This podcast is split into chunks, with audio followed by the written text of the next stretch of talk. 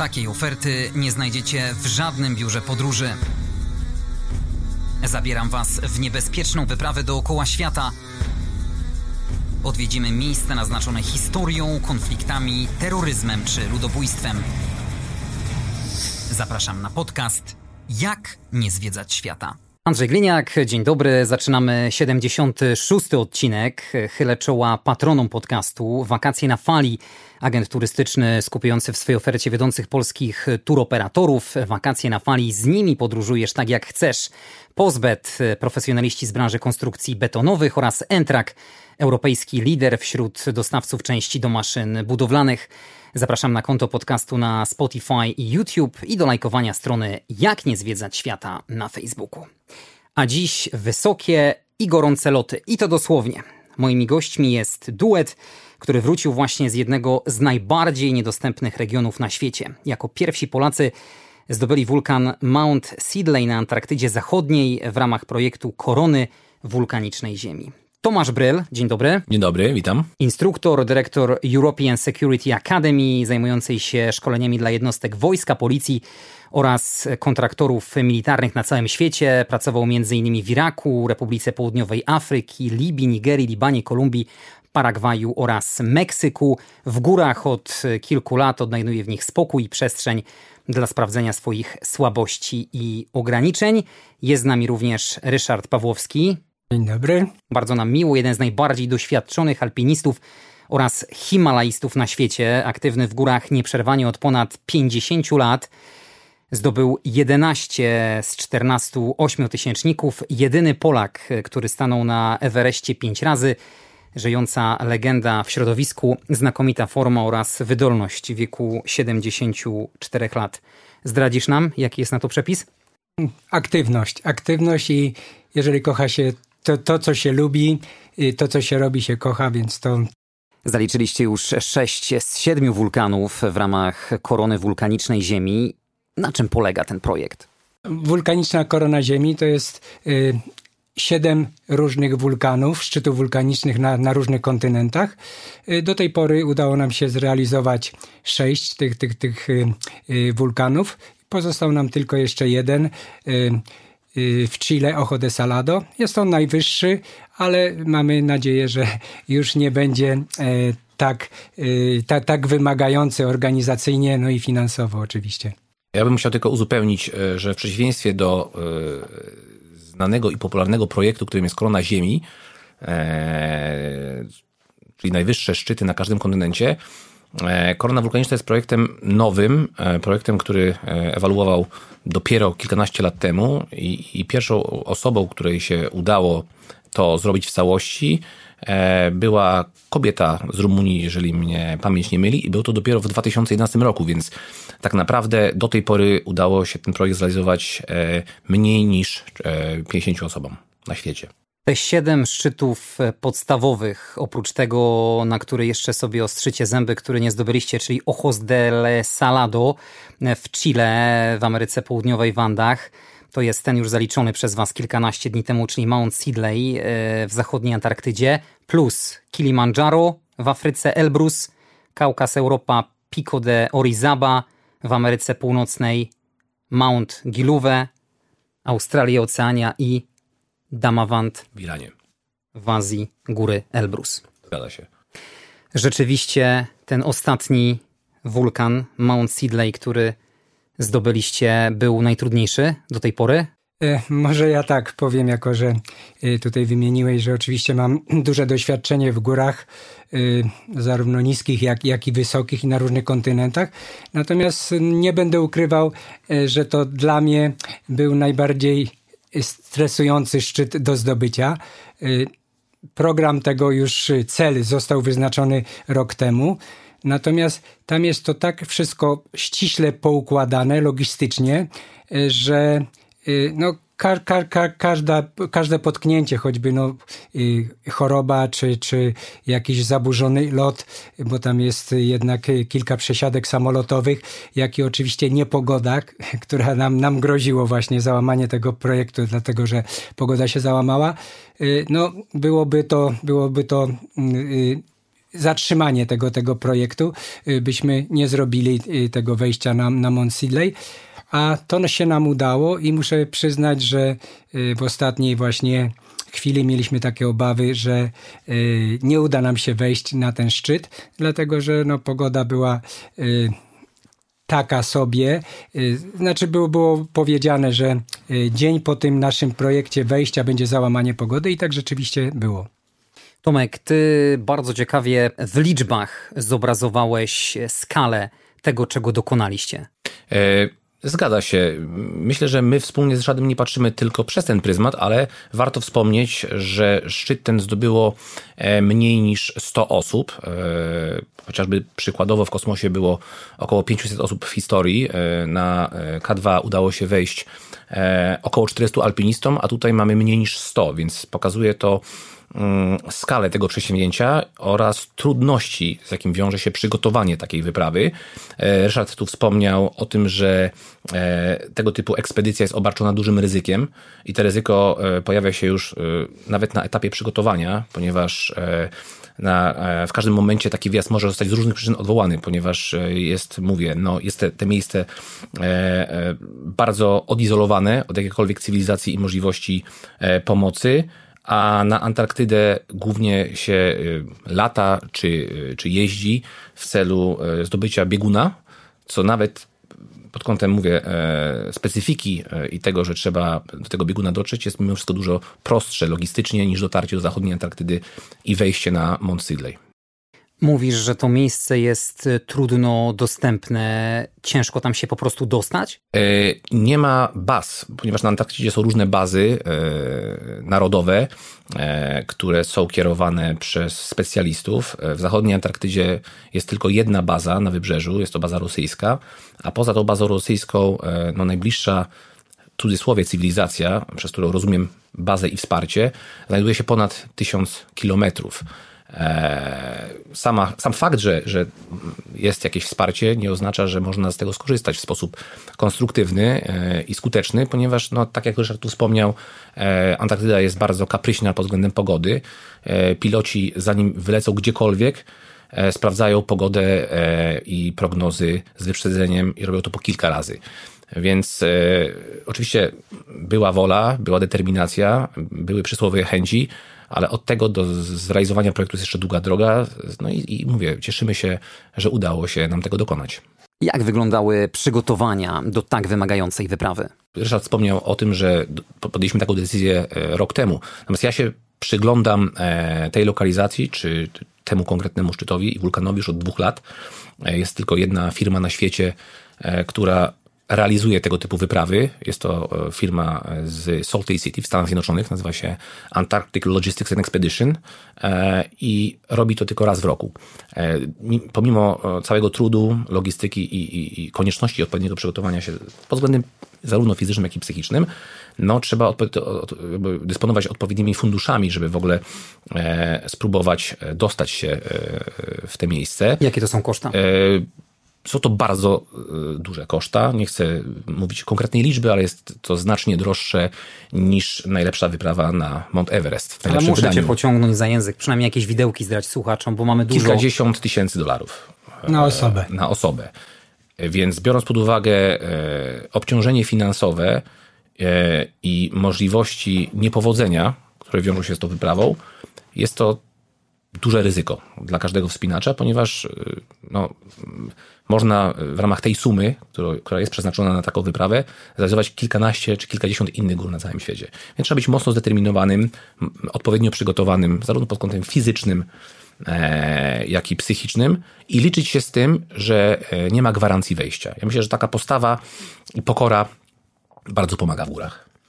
Ja tutaj nawet dopowiem, jako że to również trzeba było przewalczyć. Po prostu musiało być też bardzo duże ubezpieczenie zrobione. żeby brać udział w takiej wyprawie. Wszystko oczywiście z dużym wyprzedzeniem przed wyprawą i wiem, że Tomek nawet szukał, bo żadnego ubezpieczyciela nie można było znaleźć ani w Polsce, ani nawet w Europie, tylko przez Stany. I o ile wiem, to jeszcze dlatego, że ja już mam swoje lata, więc jeszcze chyba tym bardziej trudniej to było. Natomiast wiem, że udało się to załatwić. Też ta suma była ubezpieczenia imponująca, także jak przewalczyliśmy te ubezpieczenia, a wcześniej oczywiście przygotowanie kondycyjne mieliśmy dobre, jako że się sprawdziliśmy na tych naszych poprzednich wyprawach. Wszystko szło nam gładko i tutaj to jedynie była ta niewiadoma i to bardzo, bardzo duża, że coś może się nie udać. To tak jak bywało ileś rok czy 2 lata temu. To jakiś COVID, to jakaś infekcja, to jakieś zaburzenia właśnie w tych przelotach samolotowych. No muszę powiedzieć, że kilka przesiadek mieliśmy. No. Także wszystko to musiało zagrać. A na koniec jeszcze pogoda i dobre warunki tam już na miejscu. Chciałbym także zaznaczyć, o czym nie wspomniałem wcześniej, że pomimo obciążenia finansowego i wszystkich przygotowań, na świecie nie brakuje alpinistów, himalaistów czy sympatyków rekreacji górskiej, którzy taką ekspedycję chcieliby odbyć i mają zasoby, żeby spróbować. Natomiast jest silna selekcja. Poza przygotowaniami, poza ubezpieczeniem, poza odpowiednim sprzętem, który trzeba zabezpieczyć z wyprzedzeniem, no trzeba mieć też odpowiednie portfolio górskie, chociażby w tym wymiarze podstawowym, żeby można było zakwalifikować się do takiej ekspedycji. To ja może tutaj powiem, przynajmniej ja tak zrozumiałem, dlaczego tak jest. Dlatego, że tak jak my byliśmy jedną grupą, no małą grupą, były nas 4 osoby, natomiast jeszcze był przewodnik i jeżeli w tej grupie by się osoba była jakaś za słaba, czy to pod względem wyszkolenia, czy nawet zdrowia, czy czegokolwiek, no to ona odebrałaby szansę tym pozostałym, dlatego że mieliśmy absolutnie bardzo limitowany ten okres czasowy, w którym możemy wejść. I tak się złożyło, że ta 2, która była dodatkowo tam z nami, jedna Amerykanka i właśnie kolega Mariusz Rumun, oni akurat mieli aklimatyzację na świeżo zrobioną, bo wchodzili na Mount Vinsona i oni byli bezpośrednio tam, czekali na nas, na naszą 2 i razem lecieliśmy tam.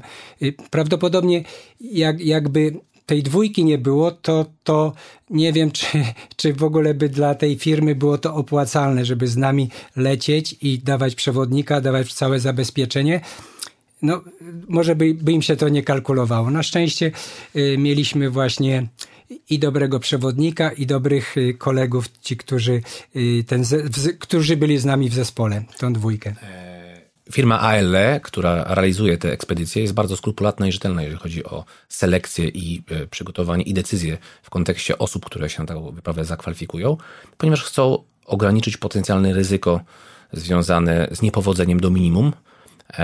No, biorąc pod uwagę, że to ryzyko i tak już istnieje i jest one po prostu subiektywne, czy tam powiedzmy związane z pogodą, ze sprzętem, z lotami, z całą tą logistyką przygotowania i dotarcia w ogóle do takiej bazy, więc już chcą mieć pewność, że wspinacze czy osoby, które biorą udział w takiej ekspedycji, są do tego zarówno pod kątem takim merytorycznym, jak i praktycznym przygotowane i gotowe na te wyzwanie. Ogromne znaczenie w powodzeniu takiej wyprawy odgrywa team spirit, czyli ten dobry duch w zespole. No my oczywiście wierzyliśmy w to, że uda nam się wejść. Byliśmy nastawieni od już długiego czasu, że zarówno psychicznie, jak i w ogóle kondycyjnie. No natomiast tak jak powiedziałem, do końca nie było wiadomo, co będzie z pogodą, bo jeden czynnik, który by nie zadziałał, to po prostu by się nasza wyprawa zakończyła niepowodzeniem. I ja byłem na wielu wyprawach, byłem na 300 różnych wyprawach, bo nie tylko sam, ale prowadziłem na przykład ludzi, uczestników wyprawy, gdzie byłem liderem. I tutaj nie ukrywam, że była to dla mnie najbardziej stresująca wyprawa, bo wiedziałem, że 1-2 dni opóźnienia i już nie mamy szans na wejście. Natomiast jeżeli jestem w górach jakichś, nie tylko 8000, ale i innych, czy to na Alasce, czy gdzieś, i nawet jakieś opóźnienie, załamanie pogody 2-3-dniowe, a nawet tygodniowe, to jest jeszcze szansa na powtórzenie tego szansy wejścia na szczyt i może to się zakończyć powodzeniem, bo możemy sobie ten czas przedłużyć. Tutaj już takiej możliwości by nie było. Musieliśmy to zrealizować tak, jak było planowane. Powiedzmy sobie wprost, tutaj musiało być wszystko dopięte na ten przysłowiowy ostatni guzik. Uważam, że tak, natomiast zawsze istnieje duże prawdopodobieństwo, że coś po prostu pójdzie nie tak, zwyczajnie w świecie, jak to w życiu bywa. A w górach ta szanse niepowodzenia wzrastają, ponieważ to środowisko wyjątkowo nieprzyjazne, już nie wspomnę o warunkach polarnych, gdzie funkcjonujemy w dużym dyskomforcie zarówno psychicznym, jak i fizycznym, bo jest odwodnienie, nie ma odpowiedniego, pełnego, głębokiego snu, brak tlenu, brak higieny, więc de facto z człowieka najczęściej wychodzą najgorsze i najlepsze cechy i trzeba po prostu sobie z tymi warunkami górskimi radzić, a oczywiście wsparcie, o którym tutaj wspomniałeś, i ten team spirit pomaga w przetrwaniu trudnych momentów, których przecież w górach nie brakuje.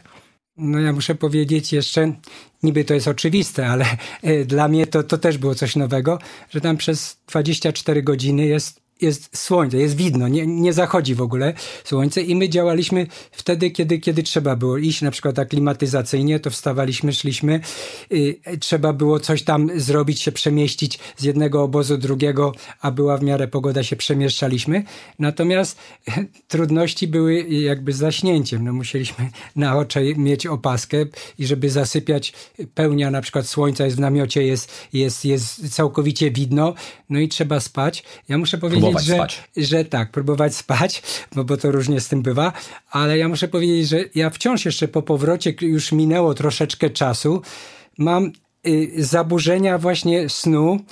Nie biorę oczywiście żadnych środków tam na spanie czy coś, ale czasami tak jest, że zasypiam dopiero o 1:00 w nocy, a innego dnia na przykład gdzieś tam jestem umówiony i jak bez budzika, to się nie mogę obudzić o godzinie 9:00. To się nie zdarza już po prostu, właśnie, a tego wcześniej nie miałem nawet, bo byłem wiele razy, czy to w Nepalu, czy w Pakistanie, a tutaj widać, że to zaburzenie, to takie inne całkowicie warunki, spowodowały to, że to dla mnie też taki ciekawy eksperyment był.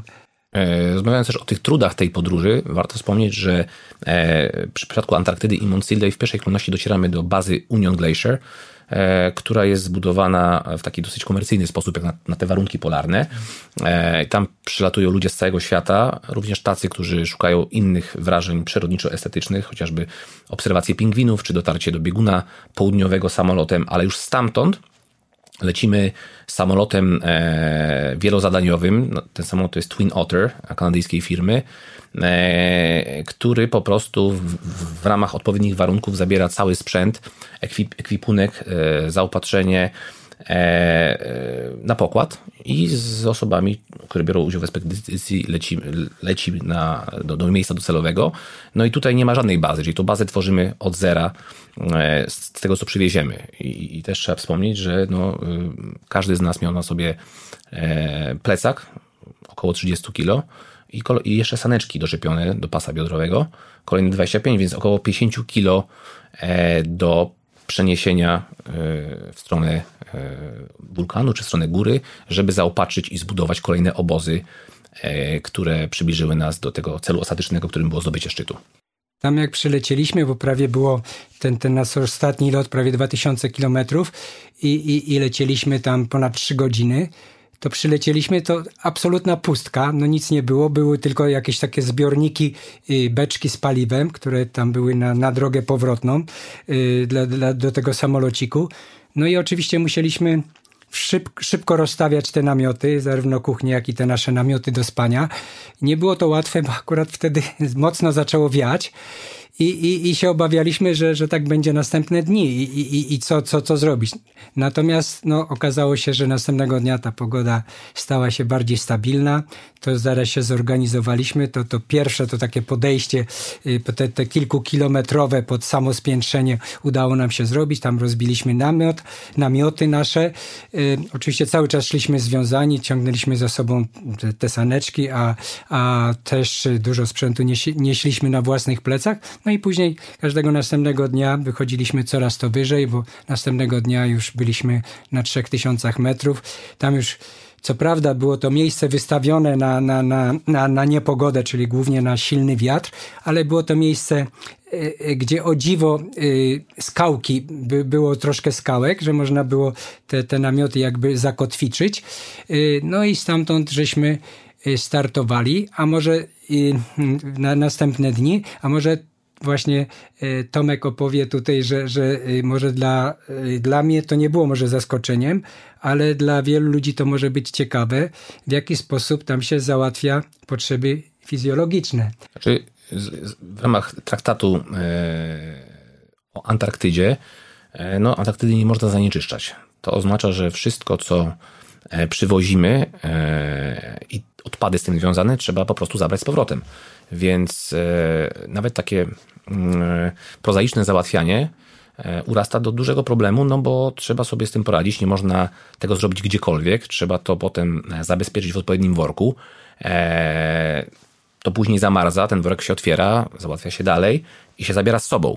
Więc bezpiecznie byłoby się w ogóle nie załatwiać, bo im więcej tych potrzeb fizjologicznych, tym cięższy bagaż, prawda, w cudzysłowie, więc jakiekolwiek śmieci, jakiekolwiek odpady, to wszystko musi wrócić i zostać wywiezione z kontynentu, wywiezione z Antarktydy. Butelka na mocz jest właśnie w każdej chwili, absolutnie trzeba mieć z sobą i oni to sprawdzają. Słuchaj, zabrałeś butelkę na ten i na początek to wiadomo, dla nas może to nie było takie dziwne, natomiast jak mieliśmy na jednym ze szczytów właśnie panią taką przewodniczkę, gdzieśmy się wstępnie aklimatyzowali, właśnie Chilijkę, a później tą Amerykankę, to panie też do tych butelek na stojąco właściwie, bo często tam wieje.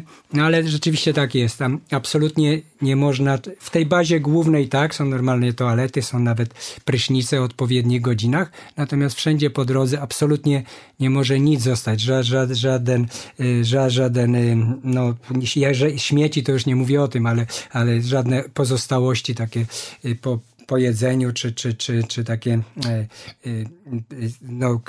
które się załatwiamy gdzieś, to absolutnie nie można, śnieg nie może być zanieczyszczony, bo w następnych latach jest tak, że tam się nie roztapia ten śnieg, nie? I to wszystko by zostawało przez następne lata. Pokrywa lodowa ma setki lat, śnieg się nie topi, więc to, co zostanie, to najprawdopodobniej w przyszłym roku będzie w tym samym miejscu i w ramach układu o Antarktydzie, który podpisało większość krajów na świecie, rządy się zobowiązują do przestrzegania zasad. Podkreślaliście te trudności, jasność przez 24 godziny, silny wiatr, niepewna pogoda. A co z temperaturami? To prawda, że tam dochodziło nawet do minus 40 stopni? No więc to jest tak. Wtedy, kiedy jest słońce, I wtedy, kiedy nie wieje, to ja byłem również na zimowych wyprawach w Karakorum czy w Himalajach, to jest to znośne, prawda? Natomiast jeżeli zaczyna wiać, to się gwałtownie potęguje, to odczuwanie zimna. I było tak, że w namiotach na przykład było bardzo ciepło, natomiast wychodziliśmy na zewnątrz, bardzo mocno na przykład wiało, natomiast już tam u góry, przypuszczam, że temperatura mogła dochodzić, między może 30 a 40, natomiast najgorsze to było, że ten wiatr, który tam był, się zwiększał i wiedzieliśmy, że jeżeli jeszcze będzie mocniej wiało, to szansa na wejście będzie mała szansa, dlatego że tak jak powiedziałem, nas była piątka, która szła i obojętnie ktoby z tych uczestników, czy to my, czy ta dwójka, która nam towarzyszyła, by w jakiś sposób odczuwała jakieś problemy, czy jakieś przymrożenia, czy na przykład problemy z oddechem, czy nawet no, jakieś braki kondycyjne, no to cała grupa by musiała zawrócić, bo my byliśmy jednym zespołem. I rzeczywiście ta odczuwalna temperatura raczej na pewno była minus 40. Po prostu ten wiatr i mróz, który tam był, się na to nakładał. Także no, przykładem to takim było, no mówię, ja byłem w różnych warunkach, ale Tomek, który no nie ma może takiego doświadczenia, miał rękawice puchowe i marzły mu ręce, także... Nie nabawiliście się odmrożeń? Znaczy, ja myślę, że też warto wspomnieć, że kwestia niedogodności i odczuwania dyskomfortu to jest sprawa także indywidualna. Wszystko zależy też od psychiki, ale i od zdolności regeneracji organizmu i od tego aspektu fizjologicznego. Na pewno poza samą temperaturą trzeba wspomnieć, że powietrze na Antarktydzie jest bardzo suche, więc funkcjonowanie w takich warunkach jest bardzo trudne. Od oddychania, mówienie, przełykanie, jest silne promieniowanie, co potęguje też odwodnienie organizmu, prawda? W momencie, kiedy oczywiście jesteśmy z tym prawie 50-kilowym bagażem, który staramy się wciągnąć do odpowiedniego miejsca, do bazy kolejnej na tym wulkanie, no to jesteśmy w ciągłym ruchu fizycznym, generujemy ciepło. Ale w momencie zatrzymania i na przykład odpoczynku natychmiast się tą temperaturę odczuwa. Więc no, warunki były według mojej oceny, a miałem okazję być już w kilku miejscach o profilu takim, powiedziałbym, bardzo zimnym w kontekście gór, bardzo trudne, zwłaszcza w ataku szczytowym, gdzie był duży wiatr, temperatura spadła drastycznie i cały zespół się mocno wychłodził, do tego stopnia, że w pewnym momencie było bardzo duże prawdopodobieństwo w okolicach prawie 4000, że mogliśmy zawrócić i zrezygnować z tego ataku szczytowego, co zamknęłoby nam oczywiście drogę do ponownej próby, ponieważ pogoda się załamała w następnych dniach. No my obserwowaliśmy również ludzi, którzy wracali na przykład z Mount Vinsona, albo również tam byli gdzieś pod biegunem, obojętnie, nawet to, jeżeli było przyjemnościowe, dużo ludzi miało problemy z gardłem, po prostu z gardłem czy z nosem i po prostu tego również się obawialiśmy, że to nas może spotkać, natomiast okazało się, że chyba zarówno nasze przygotowanie, jak i to wcześniejsze wyjście aklimatyzacyjne do góry, jak i później to, że no staraliśmy się jakby wyprzedzić to, co może nas czekać, czyli zabezpieczyć się w jakiś sposób, mieć takie nawet na usta, takie, żeby tym zimnym powietrzem bezpośrednio nie oddychać, tylko wciągać przez takie banderki jakby, a ponadto, no nie ukrywam, mieliśmy na specjalne życzenie zrobione bardzo ładne kombinezony, które zawsze mogliśmy rozpiąć, czy zapiąć, czy nawet nasunąć z takim sfuterkiem z jenota na specjalne zamówienie, który nasz kolega tam nam przygotował, Małachowski. No i to przygotowanie plus może to nasze nastawienie takie psychiczne, no i jak zwykle no szczęście w takich przypadkach, gdzie to jest niewielki jest czynnik, żeby się coś tam mogło nie tak pójść, jakbyśmy sobie życzyli, to że nam się udało. Reasumując, no, w warunkach wysokogórskich, zwłaszcza polarnych, na każdym etapie wspinaczki możemy znaleźć wiele powodów, żeby zrezygnować i zawrócić. Ich nie brakuje. No, trzeba właśnie wtedy znaleźć sobie tą motywację i determinację, żeby niezależnie od tych trudności i ograniczeń i słabości, bo one są u każdego, kontynuować i spróbować zdobyć oczywiście szczyt, no ale nie przekraczając granic zdrowego rozsądku, bo brak takiego balansu w górach często kończy się tragediami. O tym też trzeba mieć też taką świadomość. No ja powiem jeszcze tak, że czasami jeżeli ktoś ma kłopot ze sprzętem, na przykład no taka prozaiczna sprawa, odpięcie raka. I bez raka, czyli no wiadomo, te kolce, które tam mamy przy butach, no nie da się, jest niebezpiecznie wchodzić albo schodzić, bo często były takie wywiane, wręcz lodowe powierzchnie duże. No i musimy, żeby te raki sobie poprawić, musimy zdjąć rękawice.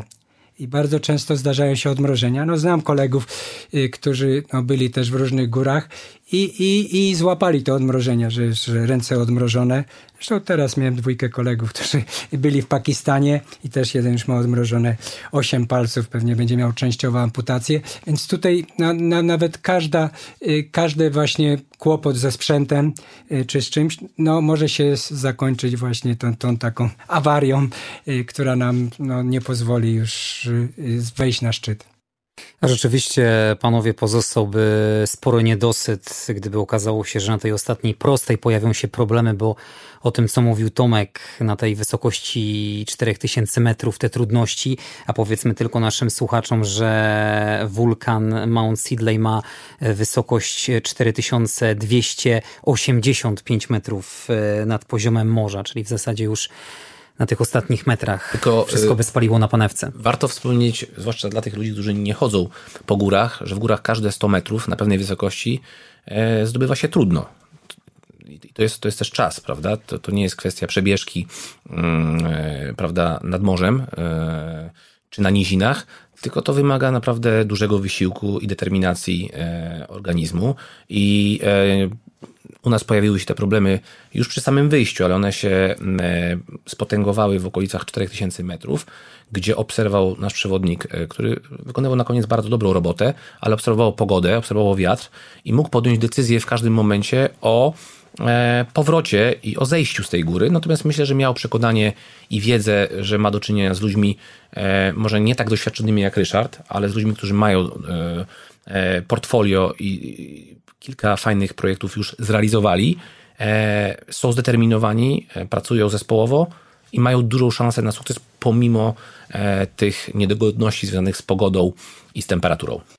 Ja myślę jeszcze, że wtedy jak już zaczynało mocno wiać, to mieliśmy obawy, że stracimy orientację. Tam były duże przestrzenie, i trzeba się było odpowiednio kierować, żeby na odpowiedni ten najwyższy punkt trafić na szczyt.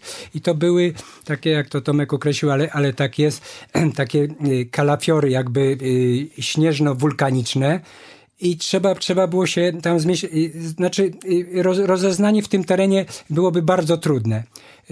Nie wiem, czy ten nasz przewodnik był chyba, może kiedyś był na tym, miał rozeznanie w jakim kierunku, bo się obawiałem, że tak, że jak zacznie wiać, stracimy punkty orientacyjne, to nie będzie szans na wejście, po prostu pogubimy się. Bo były te duże przestrzenie, może nie było dużego kąta nachylenia stoku czy tego wulkanu, ale musieliśmy pokonać sporo kilometrów, żeby dotrzeć w ogóle do tego spiętrzenia finalnego.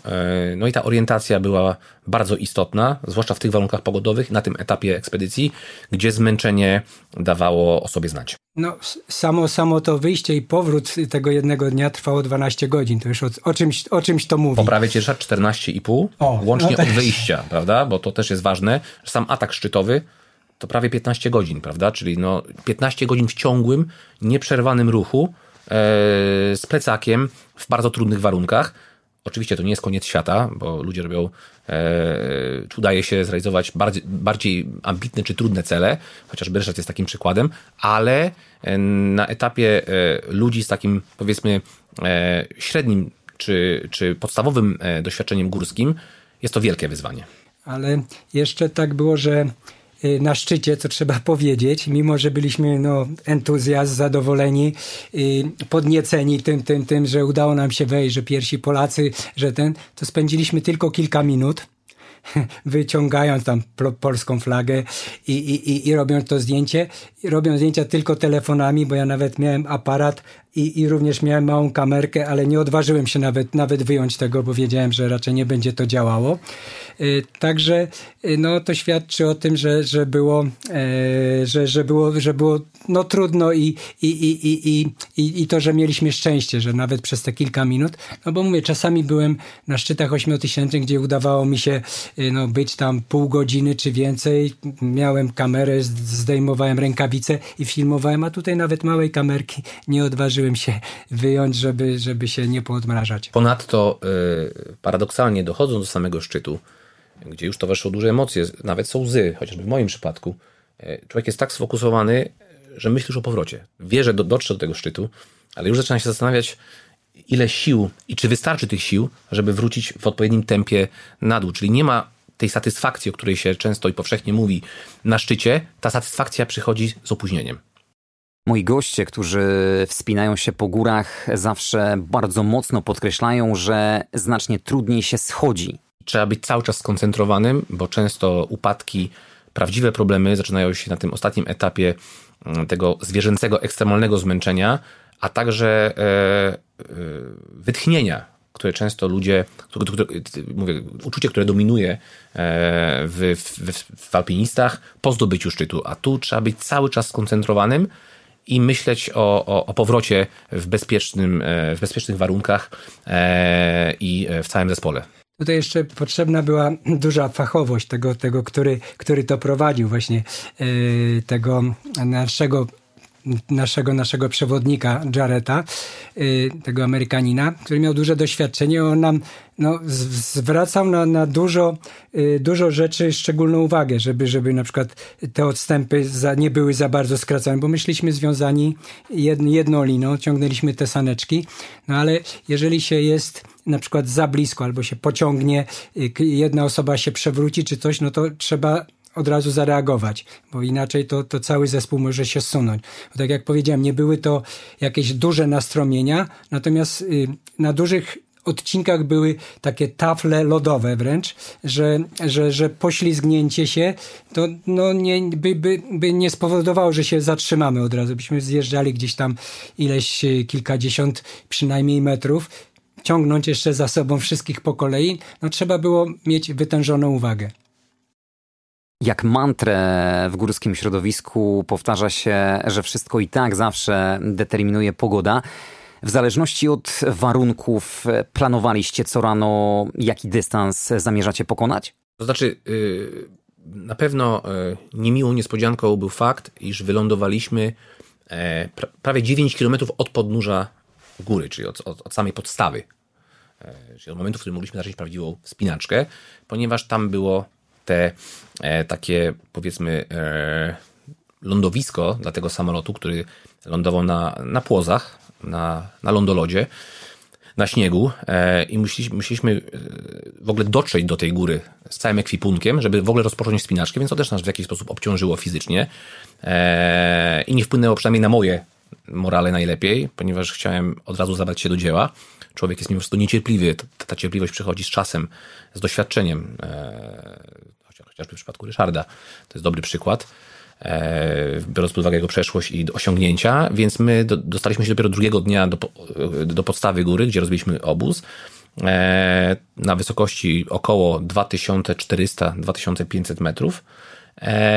I następnego dnia kontynuowaliśmy te podejście z całym ekwipunkiem w trudnych warunkach, bo było dużo odcinków mocno oblodzonych, które w jakiś sposób stwarzały ryzyko, o czym Ryszard już wspomniał.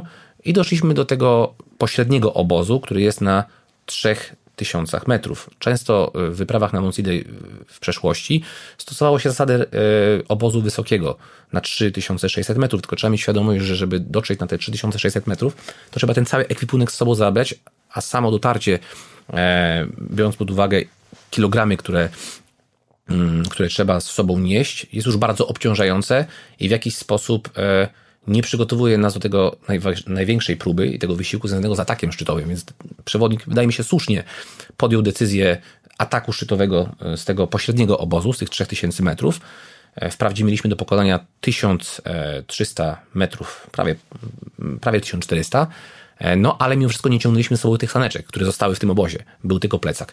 I to, myślę, była w tych warunkach, w tych okolicznościach, biorąc pod uwagę taki zespół mocno zmotywowany i z doświadczeniem, to była moim zdaniem właściwa decyzja. Nie wiem, jak ty uważasz. Myślę, że logistycznie to było bardzo dobrze zrobione. Ja nawet uważam, że perfekcyjnie, dlatego że jakbyśmy podeszli tam wyżej, to tam czym wyżej, to tym mocniej wiało. I te nasze rozstawione namioty, które nawet były ładnie zabezpieczone kamieniami. Zabezpieczone kamieniami, takimi szablami śnieżnymi, też naszymi czekanami, to na pewno by tam nam zwiało. Po prostu tak by było.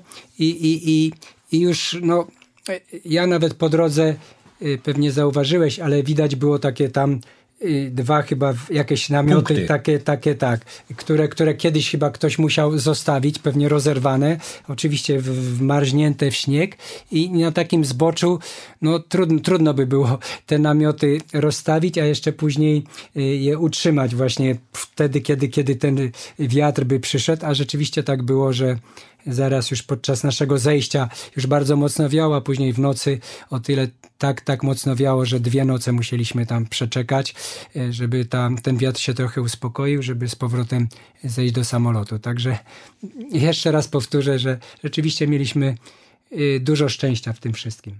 Poza silną motywacją i determinacją, której na pewno nie brakowało. Ale podkreślaliście ten emocjonalny aspekt już po wejściu na sam szczyt. Tomek, ty sam powiedziałeś, że łezka ci się wokół zakręciła. Zgadza się. A co z widokami, z tym krajobrazem? Było co oglądać? Oczywiście, że widoki były piękne.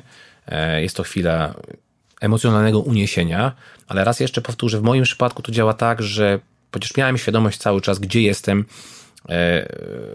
jakby jak daleko jest jakakolwiek pomoc, która jest godzina, bo to była już 19 godzina, oczywiście jakby na Antarktydzie światło dzienne jest przez całą dobę, ale warunki mogły się w każdej chwili zmienić, a była zapowiedź ze strony naszego przewodnika, że w najbliższych godzinach te warunki będą się pogorszały, więc chwilę spojrzenie w lewo, spojrzenie w prawo, spojrzenie na siebie, radość, na pewno też duma, już abstrahując od tego, że udałoby się nam zdobyć ten szczyt jako pierwszym Polakom, ale duma z tego, że ten cały trud nie poszedł na marne, to jest zawsze ważne, ale silne skupienie i koncentracja i tak naprawdę gotowość już, taka powiedziałbym zero-jedynkowa do zejścia na dół.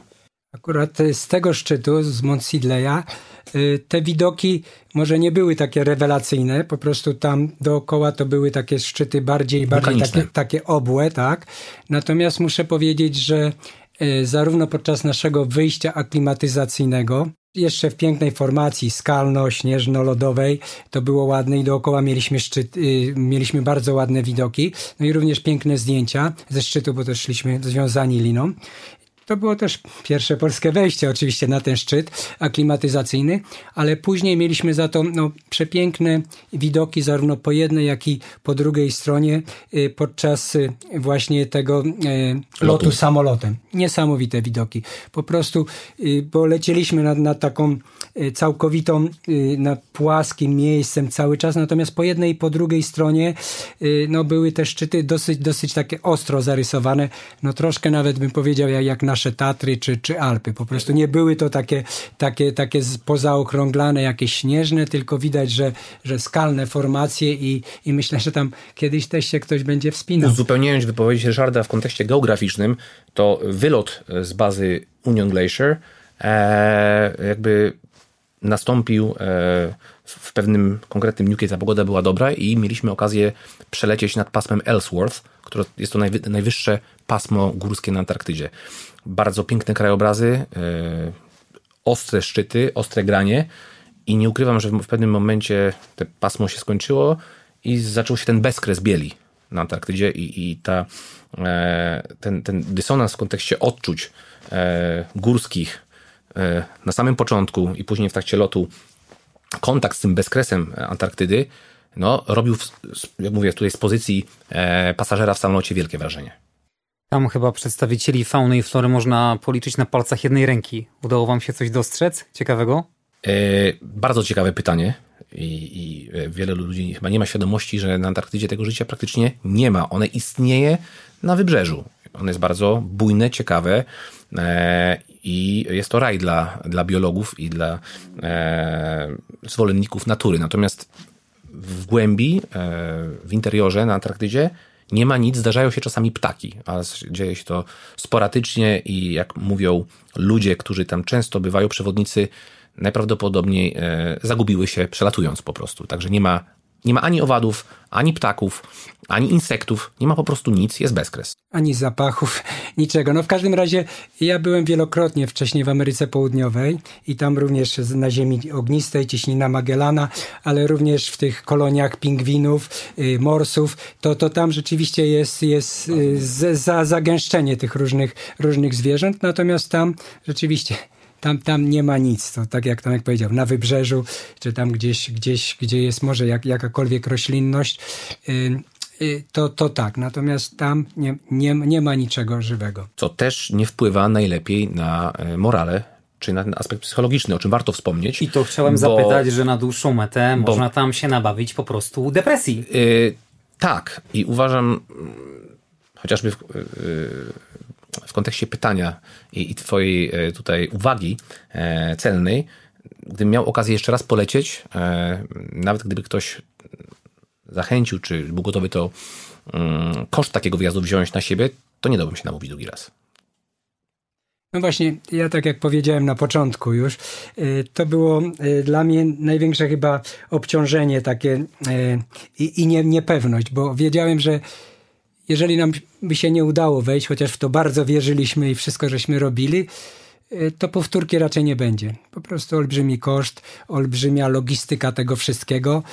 No i pewnie byśmy się skupiali na czymś innym. Natomiast teraz, jeżeli postawiliśmy tą kropkę nad i, to jestem absolutnie przekonany, że początek jesieni i jesień, że uda nam się wyjechać i zdobyć ten ostatni nasz szczyt wulkaniczny, Ojo de Salado.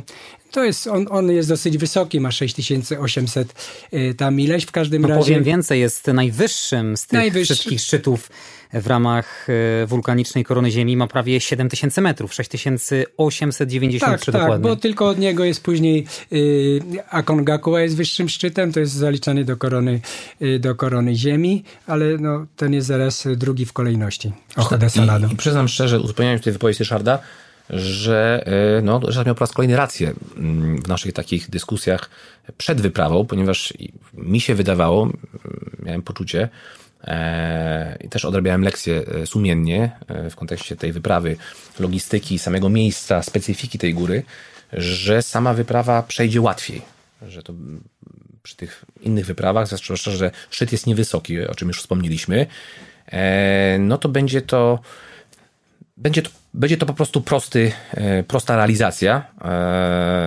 Byłem bardziej skoncentrowany na tym ostatnim szczycie, ponieważ jest najwyższy, jak już wspomniałeś.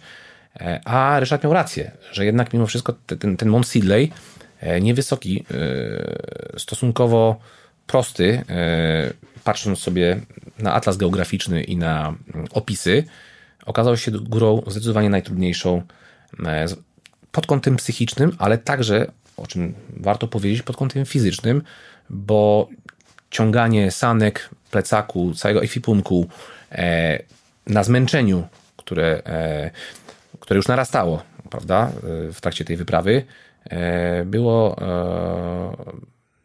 nie było łatwe, mówiąc delikatnie. No bo takie szczyty, na przykład jak Orizaba w Meksyku, piękny szczyt, robiliśmy o wiele trudniejszą drogą.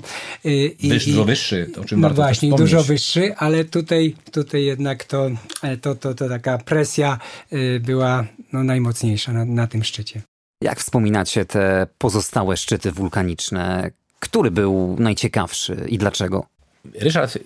My z Ryszardem podjęliśmy decyzję na etapie, kiedy każdy z nas już miał, kolokwialnie mówiąc, zaliczone dwa szczyty. Mówię tutaj o Kilimanjaro i Elbrusie. Robiliśmy je osobno w różnym czasie. A pierwszym naszym szczytem wulkanicznym okazała się Orizaba, która była celem zastępczym, ponieważ nie udało nam się doprowadzić wyprawy w Kolumbii do skutku z różnych powodów i przyczyn.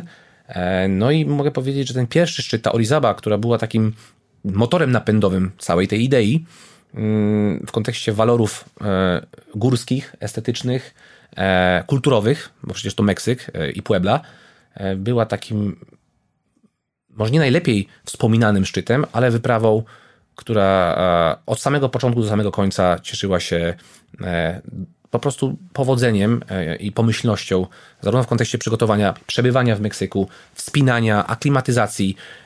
Byliśmy oczywiście wspólnie też na Mawandzie w Iranie, bardzo ciekawy szczyt, ale trudna wyprawa, bo tam się też trochę rozchorowałem. Byliśmy w Papui Nowej Gwinei, która bardzo przypadła Ryszardowi do gustu, o czym pewnie zaraz wspomni, ale z tych wypraw Korony Wulkanicznej Ziemi w ramach tego projektu ja najlepiej wspominam wyprawę do Meksyku na Pico de Orizaba. No ja też nigdy nie byłem wcześniej w Meksyku, więc czytałem czy oglądałem te piramidy i na początek oczywiście sobie zafundowaliśmy to zwiedzanie najpierw piramid, a później okazało się, że ku mojemu właśnie zadowoleniu, że na początek chcieliśmy tą drogą tradycyjną wchodzić na tą Orizabę, natomiast no było tam troszkę, może nie tak jak sobie wyobrażaliśmy, że droga tam kamienista czy coś. Na szczęście Tomek zaproponował, że może wejdziemy tą drogą dużo trudniejszą, ale się okazało o wiele bardziej ciekawą, gdzie jest właśnie gdzie lód, śnieg, gdzie jest to nastromienie duże. No i udało nam się wejść w ładnym stylu, ładne zdjęcia mamy, nagrania z kamer. Natomiast nie ukrywam, że taką najbardziej egzotyczną wyprawą, że to też tam w ogóle wcześniej nie byliśmy, a szczególnie ja, to była Papua Nowa Gwinea, bo oczywiście wchodziliśmy cały czas w deszczu, w opadzie, te jakieś tam trawy urywające się, nastromione, to było bardzo niebezpieczne, to wejście i ale później za to piękną przygodę przeżyliśmy, bo te różne, które tam są, ludy żyją, prowadzą bardzo fajną taką działalność później edukacyjną. Tańce rytualne.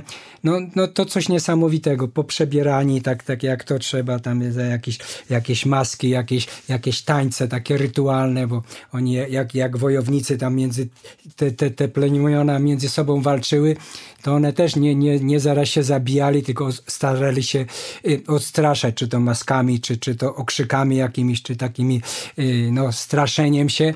No i nas właśnie zaprosili na to, żeśmy kilka takich regionalnych oglądali, tych właśnie, byłem pod wrażeniem po prostu, nadal to mam i jak puszczałem filmiki, te krótkie, które udało nam się nagrywać, to wszyscy pod wrażeniem tego po prostu, piękna przygoda, czyli tutaj musimy powiedzieć, że oprócz tych najważniejszych celów, jakie mamy na kontynentach, czyli zdobywanie tych najwyższych wulkanów, to dla nas również jest ważna ta egzotyka, bo za każdym razem nie tylko widzimy ten szczyt, ale również to całe otoczenie tych ludzi, którzy tam mieszkają, to ich właśnie te regionalne właśnie tańce, to zabudowa, coś, bo też byliśmy w Kolumbii i jest to przygoda. Dla mnie po prostu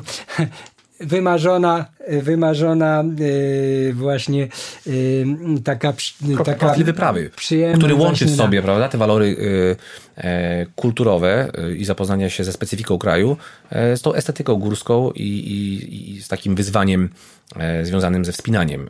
A warto przy okazji wypowiedzi Ryszarda dodać, że są to ciekawe kraje, bo jest Iran, jest Papua Nowa Gwinea, jest Meksyk, jest Rosja, w tej chwili mniej dostępna, jest Tanzania, jest Kilimanjaro, jest oczywiście Antarktyda, i Chile, więc są to ciekawe destynacje. Nawet dla takiego podróżnika zwyczajnego, który po prostu jeździ i zwiedza świat i odnajduje w tym po prostu satysfakcję. A przeżyliście jakieś zapierające dech w piersiach przygody? Na szczęście poza samymi trudami i wysiłkiem, związanymi z przygotowaniem oraz samą realizacją tych wypraw, nie przytrafiły nam się żadne poważniejsze problemy, ale też warto dodać, że my bardzo poważnie podchodzimy do przygotowania i do zabezpieczenia takiego wyjazdu. Zawsze mamy kontakt z lokalnym przewodnikiem czy z lokalną agencją. Wybieramy też bardzo rzetelnie i skrupulatnie partnerów, z którymi realizujemy te cele. Robimy to niezależnie, indywidualnie, ale zawsze korzystamy w cudzysłowie z lokalsów, którzy znają specyfikę, znają kulturę i odnajdują się w tym otoczeniu najlepiej. No właśnie, jest to bardzo ważne, bo tutaj te nasze zadania jakby są podzielone.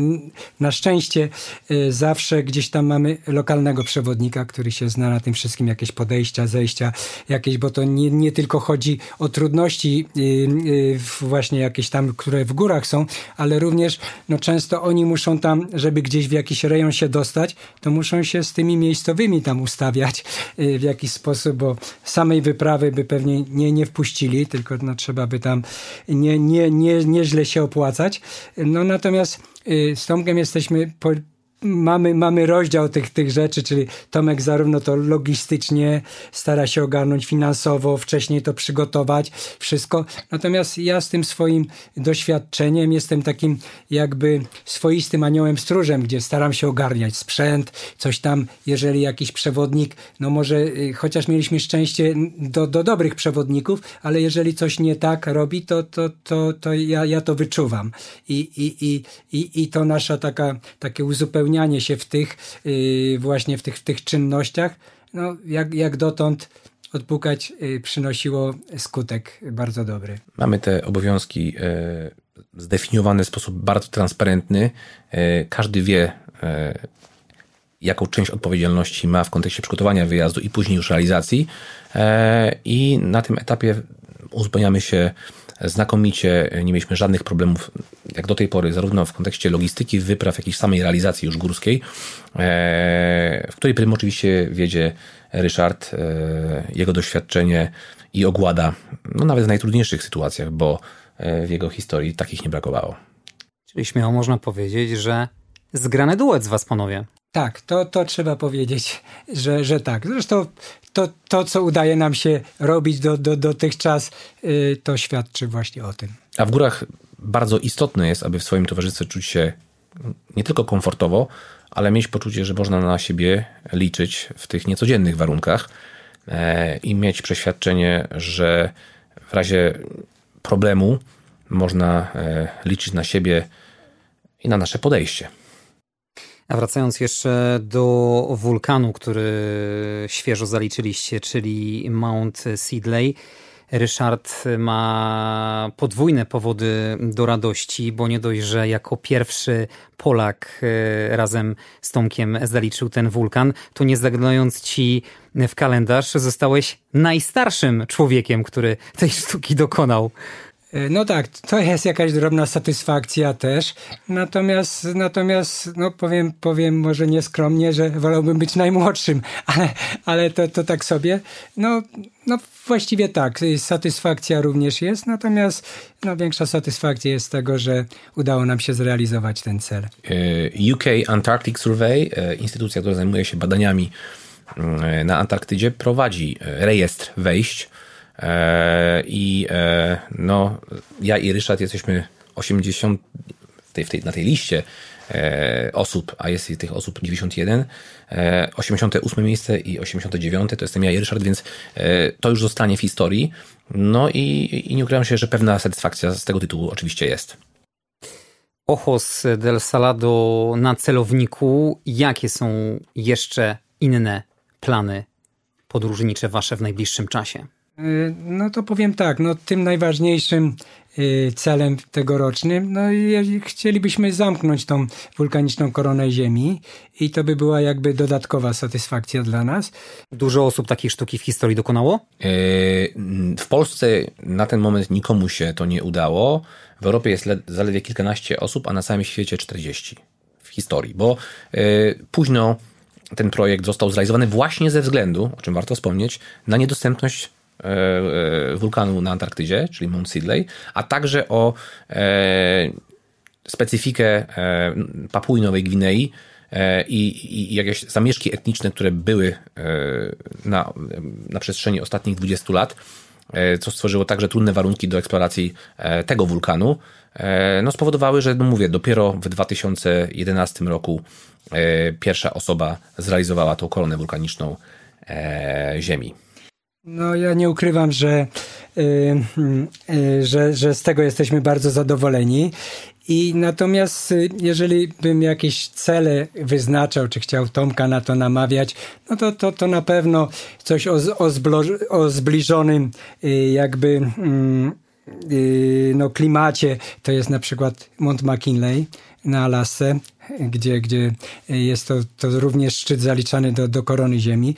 Być może ja byłem tam kilkakrotnie na szczycie, ale również drugi z takich szczytów to jest najwyższy szczyt też Ameryki Południowej, Aconcagua. I jeżeli I takie mamy już w planach, które będą na jesień, że być może uda się pogodzić to, żeby gdzieś tam aklimatyzować się na Aconcagua albo gdzieś tam na pobliskich szczytach, a później już z tą aklimatyzacją bezpośrednio się przenieść pod Ojo de Salado. Także przyjemne z pożytecznym. Teraz już nie będzie może takiego dużego stresu, bo tam na każdym z tych szczytów jest jednak ten termin, który może się tam o kilka dni w jedną czy w drugą stronę przesunąć i nie będzie na pewno takiego presji psychicznej. Natomiast to jest przygoda na każdym z tych, czy to na Alasce, czy tam właśnie w Patagonii, czy gdziekolwiek. To po prostu przyjemne z pożytecznym i jakbyśmy planowali jeszcze oprócz tego naszego ostatniego celu wulkanicznego, to na pewno trzeba by zwrócić uwagę na te szczyty, a w międzyczasie oczywiście to w zależności od czasu czy rozkładu zajęć od Tomka, przecież byliśmy i w Alpach, i w Tatrach, i jeszcze zawsze tam można jeździć każdorazowo, czy na jakieś wspinanie lodowe gdzieś, czy cokolwiek, bo to jest przyjemne z pożytecznym. Ja tutaj chciałbym tylko dodać, nie zdradzając szczegółów, żeby nikt nas nie uprzedził, ale jest zamysł powrotu do Kolumbii, tego pierwszego celu, który nie udało nam się zrealizować w 2022 roku, bo pojechaliśmy na Orizabę właśnie i dzięki temu powstała idea w ogóle korony wulkanicznej, ale mieliśmy polecieć do Kolumbii, w pasmo Sierra Nevada de Santa Marta. Są tam dwa szczyty najwyższe w Kolumbii, których jak do tej pory nikt z Polaków nie zdobył, bo leżą w bardzo specyficznym terenie, gdzie w cudzysłowie tubylcy czy ludność plemienna musi wyrazić zgodę, żeby dopuścić jakichkolwiek wspinaczy w rejon tego szczytu. Mówimy tutaj o szczycie Cristobal Colón. To nie jest żadna tajemnica. A poza tym mimo wszystko bojówki partyzanckie mają tam cały czas dosyć aktywną obecność, co też nie zachęca potencjalnych wspinaczy, żeby obrali sobie tą górę jako cel, ale mam silną motywację, żeby tam wrócić, mam możliwości, są odpowiednie znajomości i będę chciał ten cel wspólnie z Ryszardem zrealizować, bo jeszcze raz powtórzę, do tej pory, przynajmniej na podstawie mojej wiedzy i weryfikacji i tak zwanego researchu, nikomu z Polaków nie udało się tego szczytu jeszcze zdobyć. Ale jest też piramida Carstensz, na przykład, na którą już sobie zęby ostrzyliśmy, żeby tam jechać, natomiast jest od kilku lat zamknięta i i też by warto tam być. Mówimy o tutaj też drugiej części, o Papui Zachodniej w tym wypadku, bo Papua jest podzielona. I piramida Carstensza wchodzi w skład korony Ziemi, najwyższy szczyt Oceanii. Czyli rozumiem, że siedzieć w kapciach przed telewizorem na pewno nie zamierzacie. Nie, jakby nasze cele czy ambicje nie kończą się na koronie wulkanicznej. Muszę przyznać, chociażby biorąc pod uwagę mój przykład, że góry bardzo wciągają. Bo jest to miejsce, gdzie można po prostu sprawdzić siebie i zweryfikować siebie w kontekście jakby słabości, podejścia, tej siły mentalnej i obejścia swoich własnych ograniczeń i limitów i próby po prostu walki z samym sobą w związku z tymi niedogodnościami i trudnościami, które spotykamy w górach, więc wciąga. Czy jest to narkotyk? Nie do końca, bo na końcu zdrowy rozsądek bierze górę, ale na pewno nasze plany wspólne nie skończą się na tej koronie wulkanicznej, której tak naprawdę mogliśmy przecież nie zdobyć, czy w sensie nie zrealizować, bo tak jak wspomniał wcześniej, i to jest ważne, żeby o tym powiedzieć głośno, gdyby nie udało się nam wejść na Mount Sidley, gdybyśmy nie mieli tyle szczęścia, zaparcia i wsparcia też, które otrzymaliśmy od firmy, która to organizowała, to musielibyśmy w ogóle z tego celu zrezygnować, ponieważ powrót na Mount Sidley nie tyle, że był niemożliwy, ale wydawał się bardzo niepraktyczny. Panowie, dziękuję bardzo za wasz udział w podcaście, za wasze bardzo ciekawe opowieści. Mocno trzymam kciuki za realizację kolejnych planów, Ryszard Pawłowski, Tomasz Bryl byli gośćmi Jak nie zwiedzać świata. Dziękuję bardzo. Bardzo dziękujemy. Dziękujemy. A my jeszcze raz zapraszamy wszystkich słuchaczy na konto podcastu na Spotify i YouTube, do lajkowania strony Jak nie zwiedzać świata na Facebooku. Zapraszamy na kolejny odcinek już za tydzień. Dziś dziękuję. Andrzej Gliniak, pozdrawiam. Do usłyszenia.